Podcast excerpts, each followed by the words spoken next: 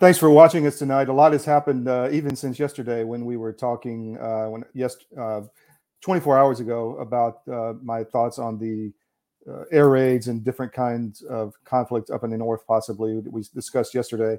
So one of my jobs here has been to really dig down into what's happening on the ground and get it to you that you're not hearing in the legacy or mainstream media. And a big part of that is actually why this happened, why the why the attack was allowed to happen, or uh, essentially people didn't see it coming from the U.S. or in Israel. So that is part of what I've been doing. I've been having a lot of high-level meetings uh, in with high uh, with Israeli officials today, and you've seen the ceasefire that Netanyahu uh, signed and cabinet approved. And you've seen his statement that the war is not over, that it will continue. This is just a ceasefire to trade hostages. We've talked about how the hostages are top of mind for the Israeli public, and there's a lot of pressure on the administration to deal with them and to get them back. This is an info war, and this hostage or ceasefire, hostage exchange, is part of that info war in order to try to capture back a little ground by the Israeli side due to the, the civilian casualties in Gaza. You can read the details of the ceasefire on cdm.press. We've got multiple articles up there, and there'll be more. The coverage there by Christine Dolan and others has been fantastic, and we'll continue that as, as well as what I'm doing here in Israel. We're going to be here at least another week. I've been in contact with the IDF, and we are waiting on some approvals to go into some of the conflict areas. So that will be coming uh, in due time. Uh, but the war is not over, and the, the, the Netanyahu administration is being pressured by the White House to do this ceasefire, we believe. And again, it's part of the info war on Israeli side to counter a lot of the propaganda uh, that Hamas and the Muslim world in general has been spreading all over social media. So I had a great meeting today with Yossi Kuperwasser, who is a former, he was an Israeli intelligence and security expert, former served as the head of the research division in the IDF and the intelligence division and the director general of the Israeli Ministry of Strategic, Strategic Affairs. And I sat down with him at length today, and we talked about a lot of things. And I just want to go over um, some of his thoughts. You know, he's he's been around in this conflict for some time and brings a level of gravitas that you won't see uh, in the media today, really anywhere. So we're happy to talk about what we discussed with him, and we're going to have him on a video interview um, down the road at the appropriate time and kind of give an update on what's happening. But let me give you some of his thoughts of what he uh, portrayed to me as to why this happened, which again is what I want to drill down into and talk with a lot more people here in Israel and try to get to that that information and, and pass it on to you. So he he told me three things. First of all, he said there was a long, long period of indoctrination in Israel, uh, in the government, with the youth, with different parts of society, that uh, basically to gin up the hatred for the Jews in Muslim society, especially in Gaza. And he talked about how a lot of the Israeli officials today and people that are dealing with terror or dealing with the war are, are new on the scene and don't really have the level of experience that a lot of the older Israelis encountered and developed over the past decades in the wars. He said many of them don't even speak Arabic and don't understand that that when you give benefits to a population like Hamas in Gaza, when you give them money, when you give them a chance for a better existence, the leadership there, not all the Gazans, but the leadership there, they don't really care. They'll take it and they'll say, "Oh, this is great," but we still want to control this territory and to kick, you know, the Jews off this land. Is essentially was his thoughts that the indoctrination process, and you see this in the U.S. as well, and it's global. He said that um, you, you see it on the college campuses in the U.S. where it's all about opposing uh, the Jewish state and furthering the revolution rather than finding a way f- forward to peace. So I thought that was interesting. And the second thing he said was this was executed extremely well and extremely well planned, and they had extremely good operational security. Uh, military people out there will understand that Americans are, are famous for loving to talk on the radios. And in Vietnam, you know, they the, the Viet Cong used to sit off the end of the runways and just wait for them to start talking on the radios about arming the jets and and when the takeoffs are going to be, and then they would know everything. So but he said Hamas was very good at operational security and nobody could connect the dots. That was number three, that there was some information about some training going on or that a lot of people were gathering and talking, but they couldn't connect the dots or didn't connect the dots to actually the type of attack and the overwhelming numbers uh, that were presented against to the you know Israeli defense system, and he and a lot of those Israeli Israeli leaders were deterred, if you will, into thinking that the Hamas uh, terrorists were deterred, that they were getting money, that they were giving you know benefits, and that they were happy, and that they would leave five years down the road before anything would happen.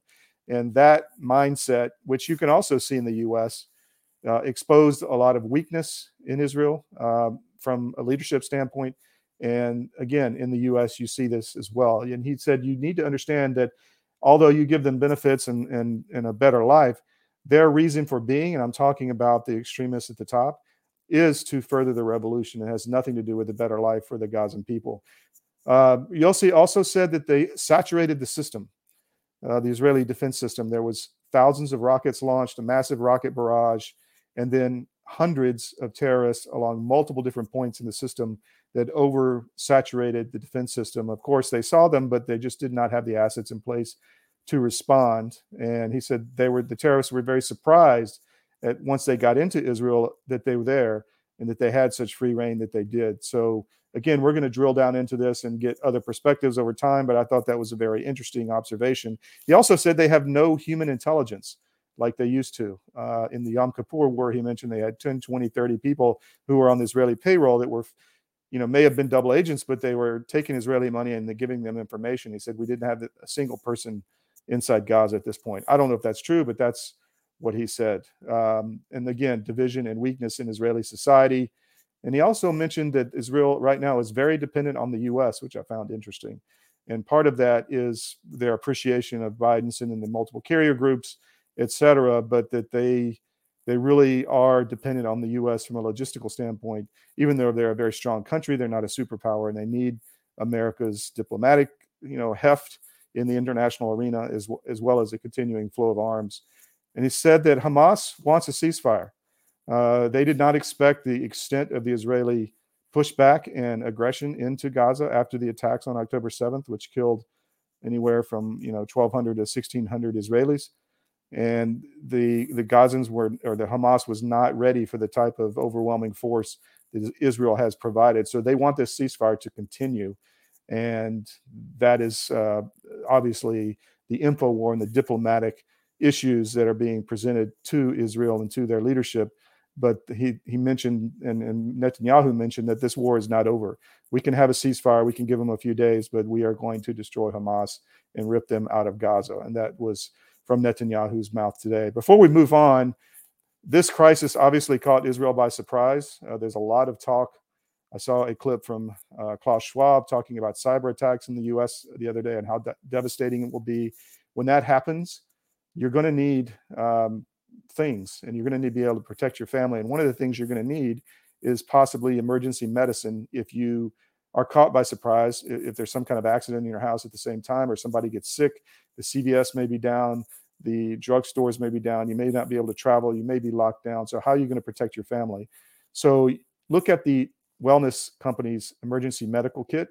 You can go to twc.health forward slash cdm and check everything out. It's got a multitude of medications that you get by a subscription or uh, prescription process they have and they will get them to you and you have the ability to respond for your family for a multiple of different diseases whether that be tick-borne diseases covid any type of new bioweapon uh, like the black plague or whatever it could be released i mean this could happen and you know everything's fine now but this could happen and change immediately so go to twc.health forward slash cdm and use promo code cdm and get a 10% discount there's also if you go on cdm.press on our website there's ads all over the place there are bigger discounts for the Black Friday sale that is coming.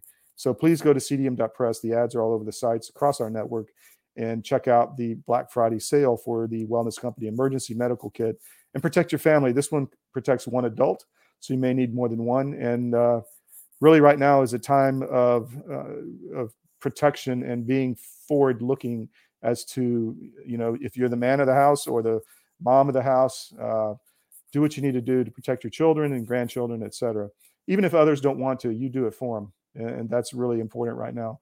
I also talked with Yossi about the northern situation in the uh, north of Israel and Hezbollah against uh, the from Lebanon. They have 150,000 or plus rockets pointed at Israel, which is a very uh, lethal force that they could employ at any time. And there's also an army of Hezbollah uh, on the northern border. Hold on, let me get rid of this. There's an army on the northern border that could uh, cause Israel a lot of trouble. And this is a situation, and even more deadly than what is going on uh, in Gaza in the south, uh, because the force is much more substantial, sophisticated, and lethal. And Yossi mentioned that this is something they have to deal with one way or the other.